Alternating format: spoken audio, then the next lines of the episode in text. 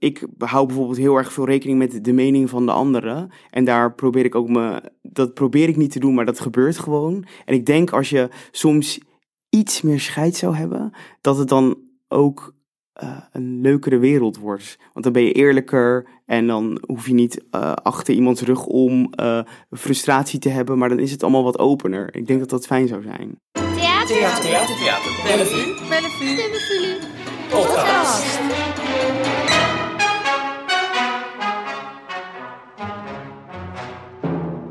Hallo Ilse. Hi Tom. Hey. Hallo. Wat leuk dat je er bent. Ja, gezellig. Waar heb ik dat aan te danken? Geen idee, maar het is wel een snelle promotie die ik heb gemaakt hier. Enorm ja, want je bent begonnen als stagiair productie en podcast. Zeker. En nou zeg, wat gebeurt er nu? Nu zit ik ineens naast je met een microfoon voor mijn neus. En je wordt mijn nieuwe co-host. Ja, niet elke week. Maar als we één op één gesprek hebben met iemand, dan, uh, dan kom ik erbij. Dat is echt heerlijk. Ja. Ilse ja. Bijlstra, van harte welkom achter de microfoon van Voor het Applaus. Ja, en jij krijgt iemand bij, maar we gaan vandaag met iemand praten die voor het eerst alleen op het podium staat. Aha. En dat is Christian van Eikelenburg. Christian, welkom. Dankjewel, fijn om er te zijn.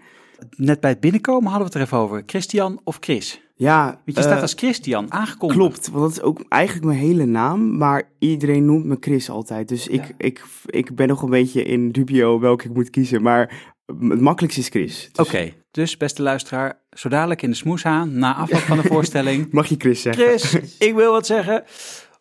Van harte welkom in deze podcast voor het applaus, waarin we praten met makers die binnenkort bij ons eh, in het theater staan.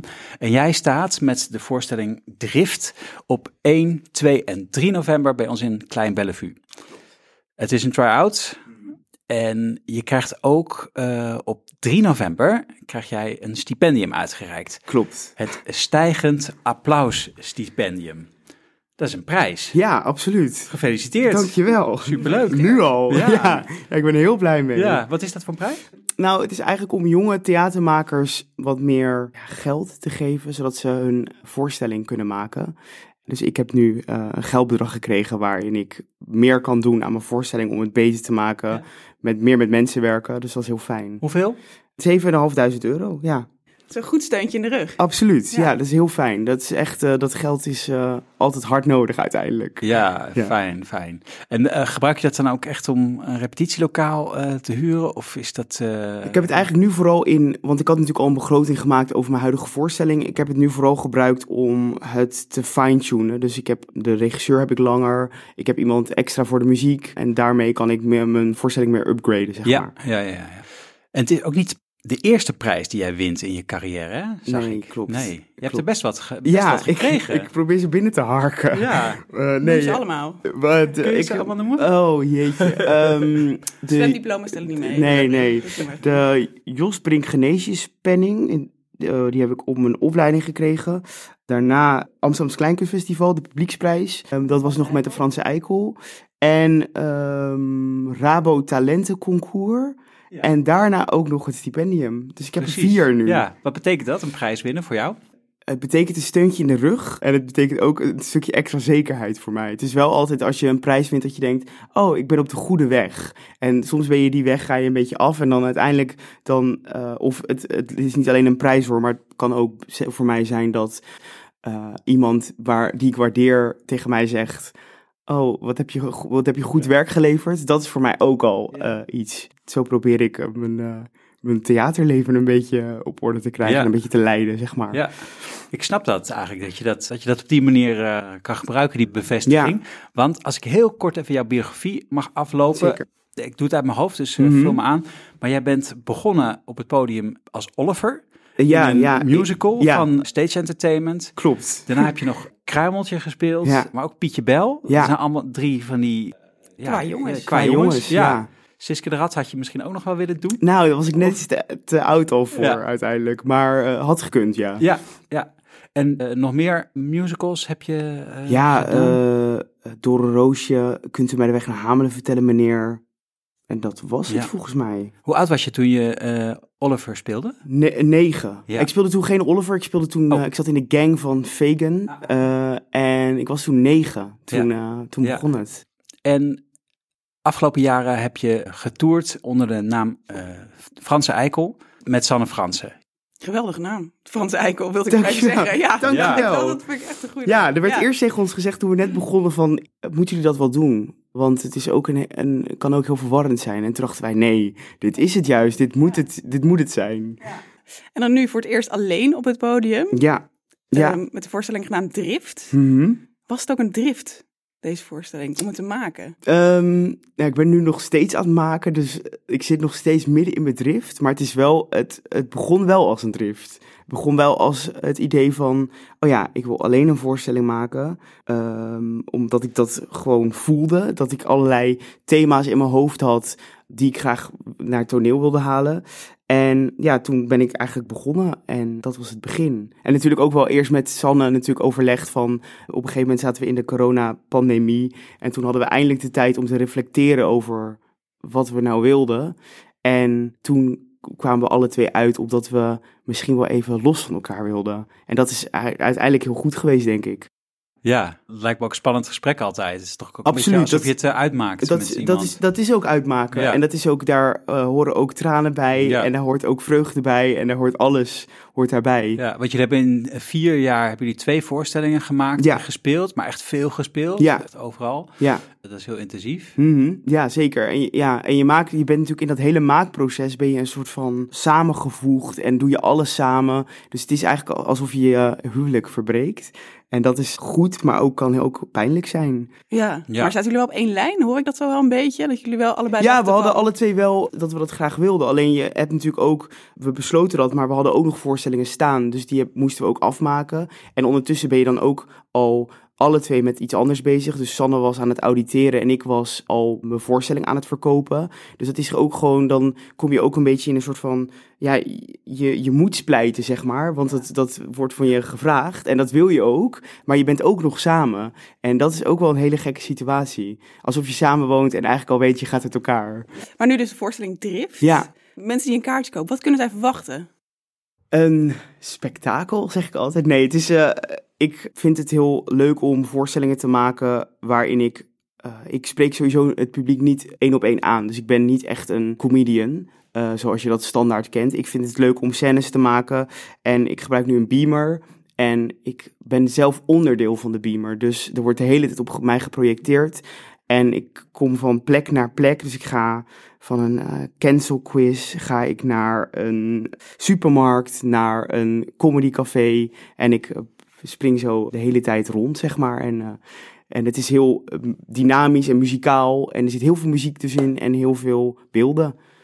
En dat is, dat echt dynamisch, muzikaal, Ja. je springt rond. Ja, ja. Eh, dat zijn allemaal echte elementen van deze voorstelling. Ja, het is, heel, het is een, eigenlijk altijd een soort van rollercoaster. Ik heb, dat was bij de Franse Eikel, ik heb ook al niet. Ik heb eigenlijk nooit tijd om te ademen. Dus ik ben gewoon, ja, dus je bent gewoon een uur lang en het wordt nu nog langer. eh, ben ik aan het, ja, alles los aan het gooien en alles in het publiek in aan het smijten. En dan hoop ik dat ik daar reactie op krijg.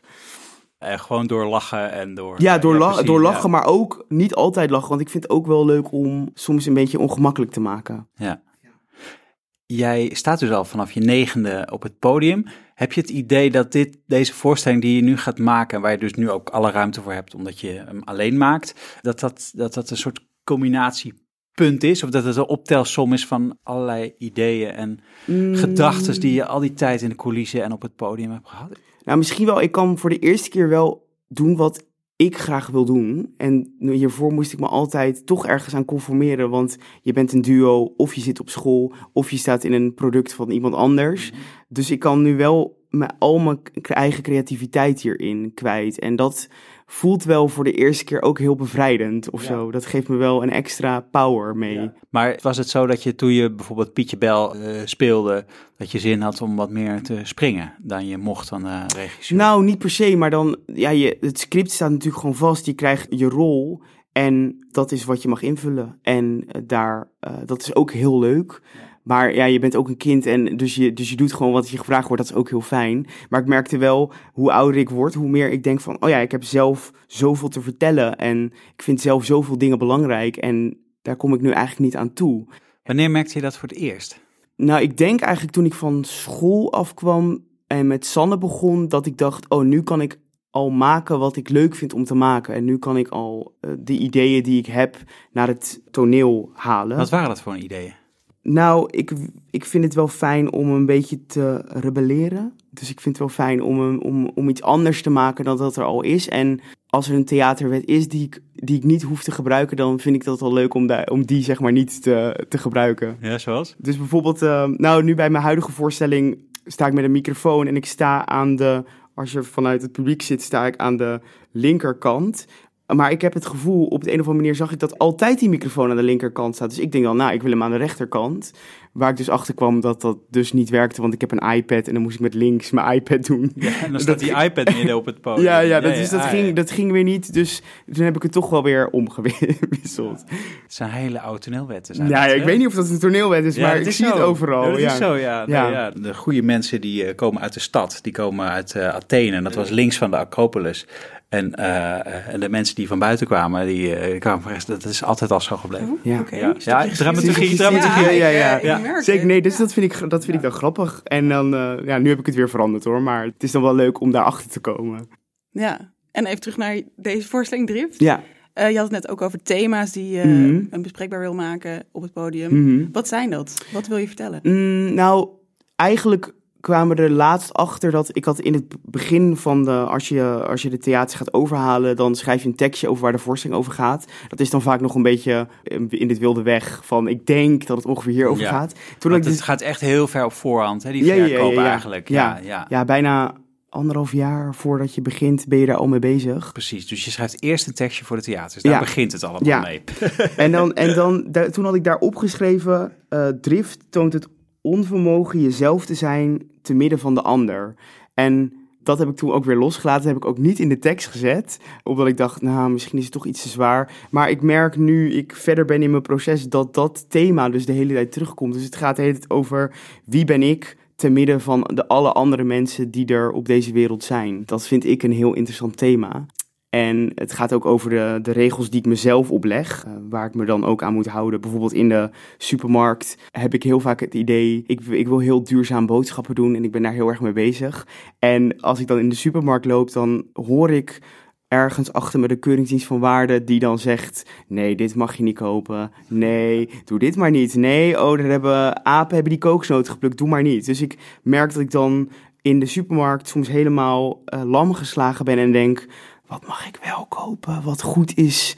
En dat vind ik een heel interessant thema. En, en ga je dan vervolgens ook nog op zoek naar de juiste producten? Of Uh, ja, eigenlijk toch wel. voor, eh, Nee, ik ga wel op zoek naar de juiste producten. Maar het is soms wel moeilijk, want ja, ik weet ook van heel veel dingen weet ik het ook gewoon nog niet. Dus ik, er is ook zoveel onduidelijk en er zijn zoveel producten. Maar ja, ik doe wel mijn best om het zo goed mogelijk te doen. Maar is goed om je best doen, is dat goed genoeg? Daar gaat bijvoorbeeld mijn voorstelling ook heel erg over. Nou, wat zou dan, eh, waarom zou het niet goed genoeg zijn? En wat zou je dan nog meer kunnen doen? Uh, nou, ik zou me beter kunnen inlezen. Ik zou misschien naar een andere supermarkt moeten gaan. Dat soort dingen, dat spookt dan allemaal door mijn hoofd. En het gaat ook, mijn voorstelling gaat ook over, ben ik schuldig over alle dingen die ik heb gedaan? Dus bijvoorbeeld, um, als, ik, als, ik, uh, als ik vlieg naar Berlijn, ben ik dan schuldig aan het klimaatprobleem? Of, uh, en daar gaat het ook heel erg over. En daar moest ik, daar, ja. Ja, ja. Ja. Ja, ja. Een beetje over cognitieve dissonantie die we de hele tijd ervaren. Van, Ja. Eigenlijk weten we van we moeten dit doen, maar we zitten in een leven wat daar niet mee rijmt. Ja. En dat is drift. Ja, eh, dat, is jou. dat is drift voor mij. Ja. En er komt ook heel veel boosheid bij gepaard. Want het is natuurlijk ook super frustrerend als je de hele tijd het gevoel hebt dat het niet goed genoeg is in de ogen van een ander. En ook van jezelf. En daar voel ik gewoon heel erg veel uh, boosheid bij, zeg maar. Ja, als ik denk aan drift, dan is het meteen wel een beetje een negatieve associatie. Ja. Hè? Boosheid, misschien wel agressie. Zo, ik denk ook wel dat het mooi ja. kan zijn. Zijn er positieve kanten aan? Zeker. Ik denk ook dat, dat je. eh, ik hou bijvoorbeeld heel erg veel rekening met de mening van de anderen. En daar probeer ik ook me. Dat probeer ik niet te doen, maar dat gebeurt gewoon. En ik denk als je soms iets meer scheid zou hebben, dat het dan ook eh, een leukere wereld wordt. Want dan ben je eerlijker en dan hoef je niet uh, achter iemands rug om uh, frustratie te hebben, maar dan is het allemaal wat opener. Ik denk dat dat fijn zou zijn. Maar dat is in, in de wereld van een musical en kleinkunst en cabaret, die wereld is niet zo heel groot. Mm -hmm. en daar, daar tellen de meningen van anderen enorm ja. zwaar. Ja. omdat je niet zo, je kunt niet van bedrijf verwisselen of nee. zo. Dit is, je zit er gewoon in Ja. en je hebt de hele tijd met mensen als, I don't know, Wimmy Wilhelm eh, te maken. Ja. En dat merkt je dus, dat dat ook eh, begint te schuren. Ik denk dat iedereen dat heeft natuurlijk. Ja, maar tuurlijk, jij, ja, jij ja. thematiseert het een ja, beetje. Ja. nee, absoluut. Ja, ik denk wel dat daar, heb je, dat daar kom je gewoon de hele dag kom je mensen tegen. En de hele dag verhoud je je tot mensen. En dat, is, dat vind ik gewoon heel interessant. Hoe ga je daarmee om? Waar trek je wel iets van aan en waar niet? En ja, Kun, je, daar, kun je daar voorbeelden van geven? Hoe, eh, eh, wanneer is dit besef gegroeid bij jou, dat je in die, zo'n situatie zit? Nou, ik had, um, ik was een aantal jaar geleden was ik op een première en toen uh, liep ik over de rode loper, wat ik sowieso verschrikkelijk vind. Maar dat doe je dan. En toen waren we daar en toen uh, was ik zo een beetje aan me rond aan het kijken en toen ja, ik kon niet zo goed uitleggen waarom dat ik het nou zo gek vond. En uh, ik was thuis en ik had met mijn vriend hier een gesprek over. En toen zei hij, ja, als ik, mijn vriend zei, als ik iets gek vind, dan verander ik het in apen. Um, want dan zie ik pas hoe gekke situatie het is. En als je dan zo'n première, als je dan ineens beseft dat het allemaal apen zijn die over de rode loper lopen, die allemaal hun best hebben gedaan om er zo goed mogelijk uit te zien, die op een feest zijn, die, die dan ook daarna moeten zeggen tegen de pers, wat een fantastische voorstelling, ik zou hier echt naartoe gaan. Ja. Dat is allemaal opgelegd, want ja, je kan ook denken, wat een kutvoorstelling. Maar ja, ik vind het dan interessant dat er toch dan iets in mensen zit om dan uh, uh, positief te zijn en ook een beetje te, te slijmen naar bovenaf om te zorgen dat je volgend jaar weer werk hebt. Vind ik zo'n interessante wereld. Dus dan, ja, dan uh, denk ik, oh ja, dat is een interessant thema en dat kan ik dan in mijn voorstelling ja. plaatsen. Kunnen we even terug naar jouw uh, maakproces? Ja, ja absoluut. Uh, we, we, waren bij anderhalf jaar geleden uh, gebleven. Toen schreef je het thema op. Dat vond je toen wat zwaar, maar nu klopt het toch eigenlijk mm. weer wel? Ja. Wat is er gebeurd sindsdien? Mm, nou, ik heb scènes geschreven. Ik, ik, ik ga altijd heel goed op dat ik het... Ik schrijf een tekstje en dan laat ik dat ook totaal weer los. En dan ga ik... Um, dingen opschrijven die ik interessant vind en leuk vind en thema's waar ik het over wil hebben en scènes bij bedenken of wat ik denk dat grappig zou kunnen zijn. En dan hoop ik eigenlijk altijd dat het dan, tot nu toe kwam dat altijd goed, dat het dan uiteindelijk toch wel weer aan het tekstje voldoet. Maar je moet eerst alles weer weggooien en je brein openzetten, want sommige dingen lijken misschien in eerste instantie niks met het thema te maken te hebben. Maar als je dan toch doorgraaft, dan zit er altijd wel iets in wat uh, bij de voorstelling zou kunnen passen. En wat helpt dan bij jou? Uh, YouTube werkt bij mij heel goed. Oh, okay. Dat vind ik een heel, heel fijn medium. Maar YouTube is heel groot. Ja, ja, ja, absoluut. Ja, is ja, YouTube ja, heel groot. Wat, uh, nee, dus hoek? Nee, dus bijvoorbeeld, nou ja, als het, ik bedoel, mijn thema ging natuurlijk over drift. Dus ik ben eerst al op gaan zoeken, wat, wat is dat eigenlijk? Wat gebeurt er in je lichaam? Hoe komt het dat mensen soms zo boos, ineens zo boos worden? En tijdens corona was natuurlijk sowieso heel erg, de samenleving was sowieso heel boos, had ik het idee. Uh, de, dus uh, met de avondrellen. En ik vind dat dan toch interessant om te kijken, wat gebeurt er dan? En, en ik bedoel, ik ben zelf ook wel boos, maar ik ben niet boos dat ik met stenen ga gooien. Maar wat is dan het verschil? En dat vind ik dan hele interessante thema's. En hoe ben jij boos? Mm, nou, ik word niet zo snel boos. Uh, ik vind het heel moeilijk om boos te worden.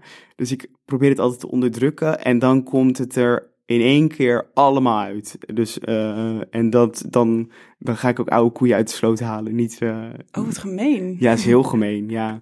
Ja, ik vind het gewoon heel... Ik vind het gewoon heel moeilijk om boos te zijn. Uh, ik doe wel mijn best, maar het, het komt gewoon soms niet. Of ik ben bang toch voor de meningen van anderen. Dus daar, daar raakt het mij zelf ook natuurlijk heel erg het thema. En dan komt het er eens uit en dan ga je dingen nadragen die al heel lang geleden gebeurd ja. zijn. Ja, ja, ja, ja oh, moeilijk, ja. moeilijk. Ja. ja. Ook niet leuk voor jou.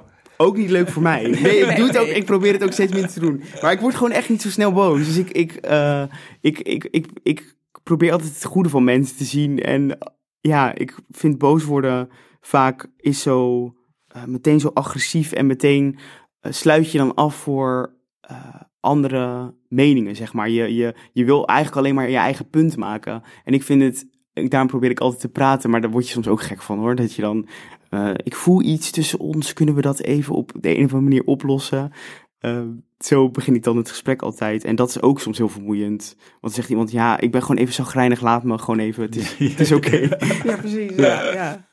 Ja. En, en eh, nou, je zegt net eh, YouTube-filmpjes. Ben je er Ja. ook een beetje achtergekomen wat dan, wat dan precies drift is bij sommige mensen? En waarom de ene nou, dingen gaat slopen en de Mm. ander het eh, opkropt? Nou, ik denk gewoon dat het ook gewoon een, een uiting is die je zelf fijn vindt. Ik denk dat, dat als, je, als je iets wil slopen, ik ken die behoefte ook wel, zeg maar. Ik voel altijd, ik, ik weet niet of jullie dat herkennen, dat je, als je soms boos bent, dan zie ik mezelf voor me hoe ik iets door de kamer heen gooi, maar dan kies ik ervoor om het niet te doen. Oh, absoluut. Ja, Ja, ja. En dat vind ik ook een heel interessant thema. Van, dus dat, je, dat je dus wel iets voelt en je, je visualiseert ook dat je het doet, maar je doet het niet.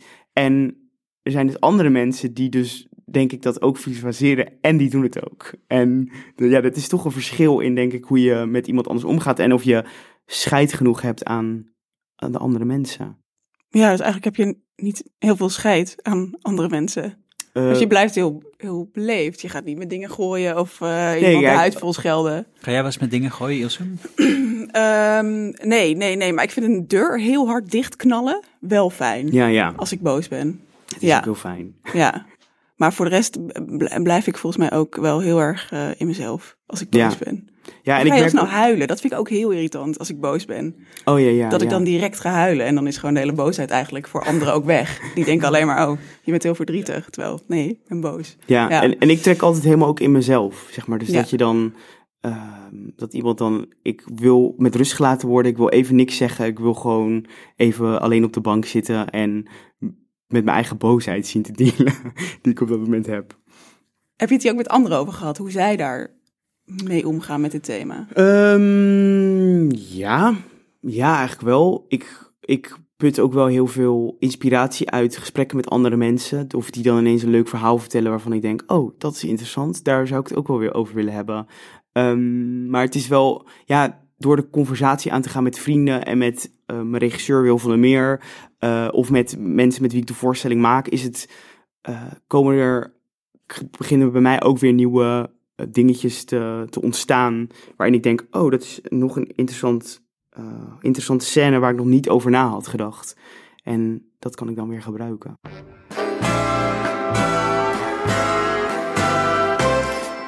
Je allemaal dit onderzoek gedaan en eh, tekstjes geschreven, YouTube-video's eh, gekeken, je eigen drift onderzocht.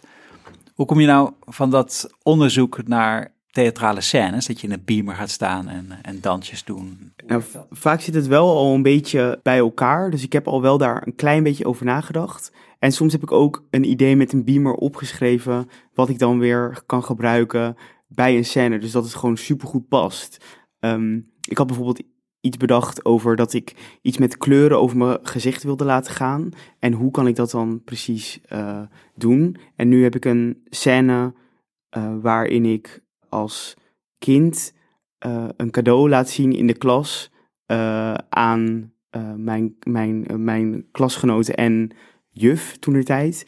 En zij wijst eigenlijk dat cadeau af. Dus ik mag dus daar, en nu heb ik daar dus die, die kleuren overheen eh, gemaakt.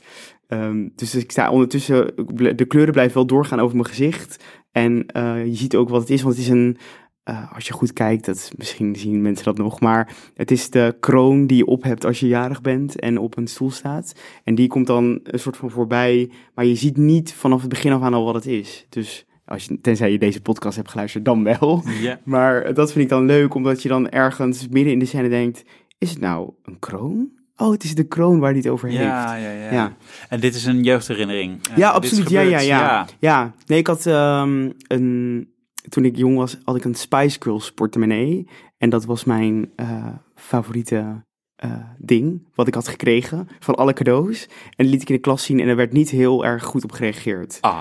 eh, vanuit de juf zijnde. Dus daar heb ik het over in mijn voorstelling. Mm. Want Ze- met een jongen en Wat je zei hebt ze een? Spice Girls Ja, dat was eigenlijk het ding. Dus Ah. ze zei, eh, ja, eigenlijk normaal gesproken kreeg iedereen altijd een gesprek, zeg maar, over eh, wa- wat voor cadeau je had en eh, van wie je dat had gekregen. Maar zij gaf mij dat niet. En ze ging eigenlijk door met de les. Dus zij liet mij eigenlijk eerst even staan en daarna stuurde ze me terug naar mijn plek. En toen heb ik daar nooit over eh en toen gepraat. voelde je dat er iets enorm mis was? Nou, ik voelde wel dat, er, dat het dus niet goed was, maar mijn ouders waren daar juist heel supportive in. Dus ik had eigenlijk nog nooit daar afwijzing op gehad. Dus ik merkte wel dat vanuit de kinderen ook wel en vanuit de juf eh, daar anders op werd gereageerd.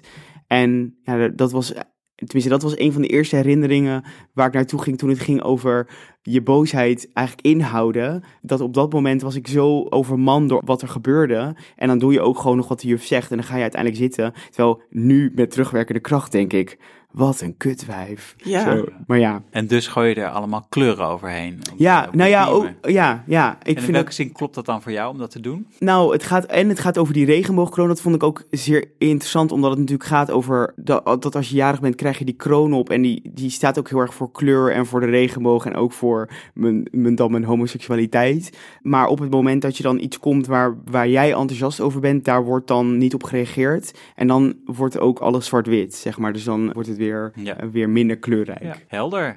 nou, dankjewel. wat een goeie, wat een goeie, wat een goed werk. Ja. Payback ook voor de juf. Ja, ook? nou, ik, ik weet ook niet of, of ze überhaupt nog leeft, maar als ze leeft, kom een keer kijken. nee, daar heb ik heel veel last van gehad. Je hebt het net over ook de beamers, hè? En Ja, ja. Die beeldenprojecten. Zit daar een gedachte achter? Nou, wat ik eh, fijn vind aan, dat is eigenlijk een beetje zo gelopen om de beamer en de muziek en soms ook de stemmen, dat is nu eigenlijk als een soort van tweede speler voor mij geworden. Dus ik kan op de beamer reageren, ik kan, die beamer kan me aanvullen, maar kan me ook tegenwerken. En ik merk dat ik daar goed op ga, want dan kan ik op een theatrale manier een ander soort voorstelling maken. Omdat ik dus al eerder zei dat ik niet zo heel erg ben van het publiek echt aanspreken. Ik heb het wel geprobeerd, maar ik vind dat wel moeilijk. Of nee, het publiek aanspreken vind ik niet moeilijk. Dat bedoel ik niet. Ik bedoel dat ik het moeilijk vind dat je... ehm, hoe de standaard cabaretier zich verhoudt tot het publiek... Die, dat vind ik te lang hetzelfde. Ik merk dat ik dan op een gegeven moment verveeld raak... en ik denk, ik moet iets anders hebben om, om, eh, om een verhaal mee te vertellen. Ja, En- die, die en- spanning van wat zal er gaan, nu gezegd gaan worden. Ja, ja, dat, ja. dat vraagteken leuk, maar Ja, ja, ja, jou niet per se. Nee, nee, nee. Nee. Ik, ik merk dat, ik dat dat niet bij mij past. Nee, nee. Nee, en dan pak je het op een visuele manier aan. Ik pak het op Ja. een visuele Ja. manier aan en, en die beamer die dwingt me dan ook op een bepaalde plek te zijn, waardoor ik weer een verhaal kan beginnen. Eh, of kan eh, de, de stemmen op de band kunnen we weer tegenwerken, waardoor ik eigenlijk wel kan zeggen wat ik wil. Zoals het ook eh, waar in Drift zeg maar gaat, wat ik zei, net zei over de beamer, die, of de stemmen van buitenaf, die kunnen we dan op een bepaalde manier ook tegenwerken. En eh, dan kan ik ook laten zien wat de stemmen van andere mensen met mij doen en hoe ik daarop reageer. Hoe, hoe ver ben je nu met dat maken? Nou, ik, ben, ik heb in ieder geval al een aantal scènes. Nee, ik heb al wel al een deel van de voorstelling. Ik ben nog steeds scènes aan het schrijven, omdat ik dan toch nog het idee heb dat er nog kansen liggen en dat ik nog dingen kan toevoegen. En ik maakte beamerbeelden ook zelf. Dus daar gaat ook heel veel tijd in zitten. Dus ik, af en toe voeg ik iets toe en dan denk ik, oh nee, dit is toch lelijk, haal het er weer uit. Dus ik ben nog heel erg in die fase. En wat is de volgorde? Ik loop heel vaak als een soort van kip zonder kop rond op dat toneel van welke scène moet ik spelen? Ik weet niet waar ik naartoe moet, wat moet ik pakken? En dat is wel heel eh, leuk. Leuk. Eh, Ja, het is wel, nou ja, het is nu leuk, eh, omdat ik er nu lol in krijg. De eerste paar keer is het, is het weer oud verschrikkelijk. Dan wil je liever dood. Maar, maar, maar nu, nu heb ik het wel naar mijn zin. Gelukkig, gelukkig. En we hebben het zo gehad over hoe je omgaat met voorstellingen die misschien wat minder eh, gelopen zijn bij de première. Wanneer is jouw première? Eh 14 januari Waar? in Gouda. In de Gou- Gouden Schouwburg. Mooi. Ja, heel mooi. Ja. Ja, daar heb ik heel veel zin in. Ja, Waar, warme plek is dat. absoluut. Ja. Ja. ik hoor dat daar heel leuk publiek is. Ik heb daar zelf nooit gespeeld, dus ik ben heel benieuwd. Maar ik hoor dat het publiek daar heel leuk is. Theater, Theater. Theater. theater, Bellevue. Podcast. Muziek. Op de credit staat Daan van West. Klopt, ja. Maar ik heb eigenlijk drie mensen die mijn muziek maken. Aha. Daan van West, Ilko Biersteker en Olivier Terpstra. En eigenlijk werken zij, zij maken alle drie een ander soort genre. Ehm, Daan is meer als ik een tekst heb en die kan ik naar hem sturen en dan maakt hij daar muziek op. Um, Eelco heeft eigenlijk wat meer eh, soundachtige dingen voor me gemaakt, maar dan wel in muziekvorm. Dus eigenlijk om de scène te ondersteunen. En uh, Olivier is meer, maakt echt sound designs, dus die, um, die uh, doet kleine geluidjes en dat soort dingen toevoegen aan de voorstelling. Dus uh, ik werk eigenlijk met drie mensen, dat is oh, heel fijn. Wow. Ja. ja, dus de liedjes, uh, soundscape en, en kleine ja, jingles. Ja, en ja, ja. Oh, ja. wow. Leuk om te zeggen, Daan van West is ook degene die de bumpers en de stingers van deze podcast heeft oh, gemaakt. Kijk. Ja, dat was hij. Dat was hij. Dus we sluiten altijd af met een kort werk van Daan van West. Maar voordat we dat gaan doen, nodigen we de luisteraar nog even van harte uit om op de website van Theater Bellevue te kijken. Christian van Eikelenburg, Chris in de Smoeshaan. 1, 2, 3 november in Klein Bellevue. En uh, nou, ja. druk maar op kopen. Kom maar, kom maar kijken, want het is heel erg leuk. Nou, Christian, dankjewel. Of Chris, sorry. Chris, dankjewel ja, ja. voor dit Nee, straks in de smoes aan is het Chris. Ja, oh, hier, ja.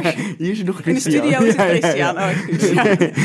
Hey, en het beste gewenst met het afmaken van uh, Drift. Dankjewel, fijn dat ik hier mocht zijn. Dankjewel.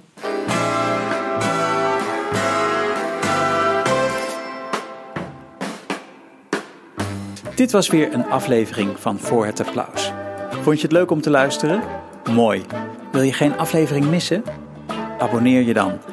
En als je dat niet durft, weet dan dat we iedere zaterdagochtend met een nieuwe aflevering komen. Die kun je vinden op elke plek op het internet waar je podcasts kan luisteren. Leuk dat je luisterde. Tot de volgende keer. Doei! Theater Bellevue. Podcast.